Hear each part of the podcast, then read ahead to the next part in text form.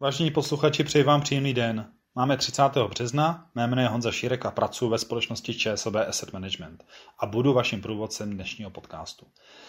V minulém díle jsme se společně věnovali akcím a tomu současnému nevyspytatelnému dění na finančních trzích. To třeba i dokazuje fakt, že akciový index Dow Jones v minulým týdnu vstoupil do býčího trendu. To znamená, že vzrostl o více než 20%. A S&P index tomu chybí aktuálně zhruba 8%, aby do něj vstoupil také. Je to trošku zvláštní v této době, ale rozhodně to ukazuje nevyspytatelnost a také velkou kolísavost akciových trhů v současné době. Také jsem zmiňoval, že na základě událostí v minulých týdnech musely centrální banky přistoupit ke snižování úrokových sazeb. Například Česká národní banka aktuálně snížila ve čtvrtek úrokové sazby až na 1%. A právě na tyto události bych se rád s váma společně v dnešním podcastu podíval. Protože právě ty úrokové sazby ovlivňují nejen ekonomiku, ale také dluhopisy a samotné dluhopisové fondy.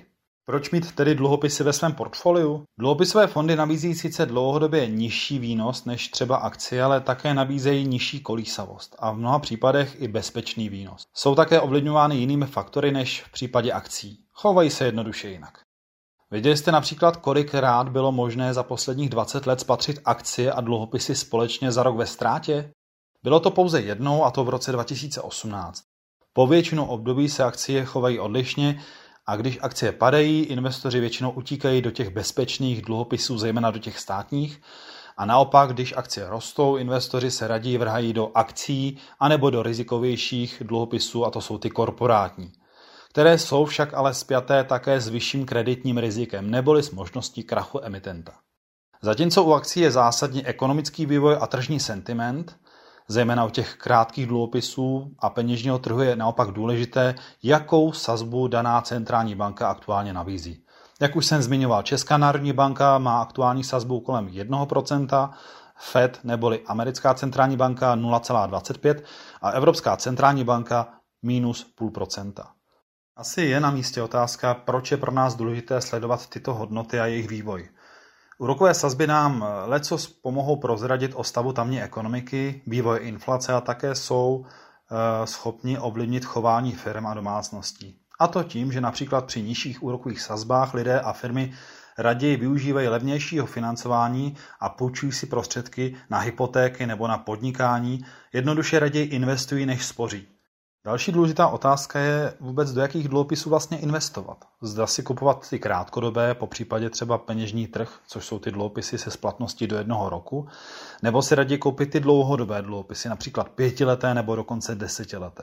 V tomto případě pak sledujeme tzv. duraci fondu, neboli to, jak je dluhopisový fond citlivý na změnu úrokových sazeb. Čím vyšší durace, tím vyšší citlivost fondu neboli v případě peněžního trhu ta citlivost na růst nebo pokles úrokových sazeb je daleko menší než například u pětiletého dluhopisu.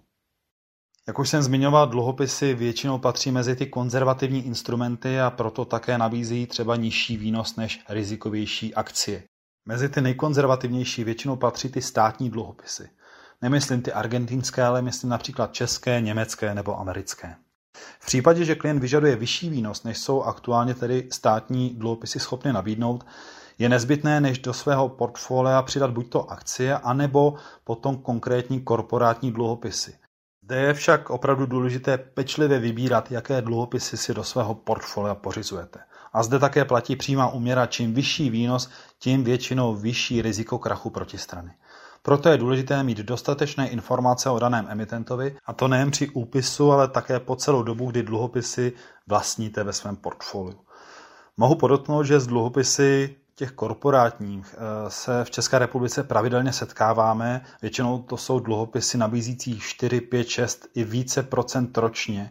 A musím říct, že my velmi často před investicí do těchto dluhopisů varujeme, jelikož eh, riziko nesplní závazků v tomto případě je skutečně vysoké a klient by neměl zbytečně takhle velké riziko podstupovat. Jak je vidět, problematika investování do dluhopisů je velmi široká a v případě, že chcete opravdu dobře diverzifikovat, je možná vhodnější raději si zvolit dluhopisový fond, který obsahuje desítky či stovky různých dluhopisů s různým zaměřením. Jak poznáváte, zejména v té současné době, ne vždy je v investování důležité dosahovat toho nejvyššího zisku. Ale právě v současné době, v době vysoké kolísavosti je vhodné mít část prostředků bezpečně zainvestovaných, které jsou navíc dostupné v řadu několika pracovních dnů. A to přesně splňují krátkodobé dluhopisové fondy, které máte v naší nabídce. Z mého pohledu je pak ale tím nejdůležitějším eh, právě samotné investiční poradenství a lidé, které vám s tím rádi v ČSOB poradí. A právě díky nim pak máte jistotu, že produkty vám budou nabídnuty vždy v souladu s vašimi zkušenostmi a očekáváním. A proto se na ně můžete také vždy s důvěrou obrátit. To je z mé strany vše. Já bych vám chtěl popřát spoustu úspěchů v následujících pracovních dnech, a to nejen těch pracovních, ale hlavně těch osobních. Přeji vám hezký den.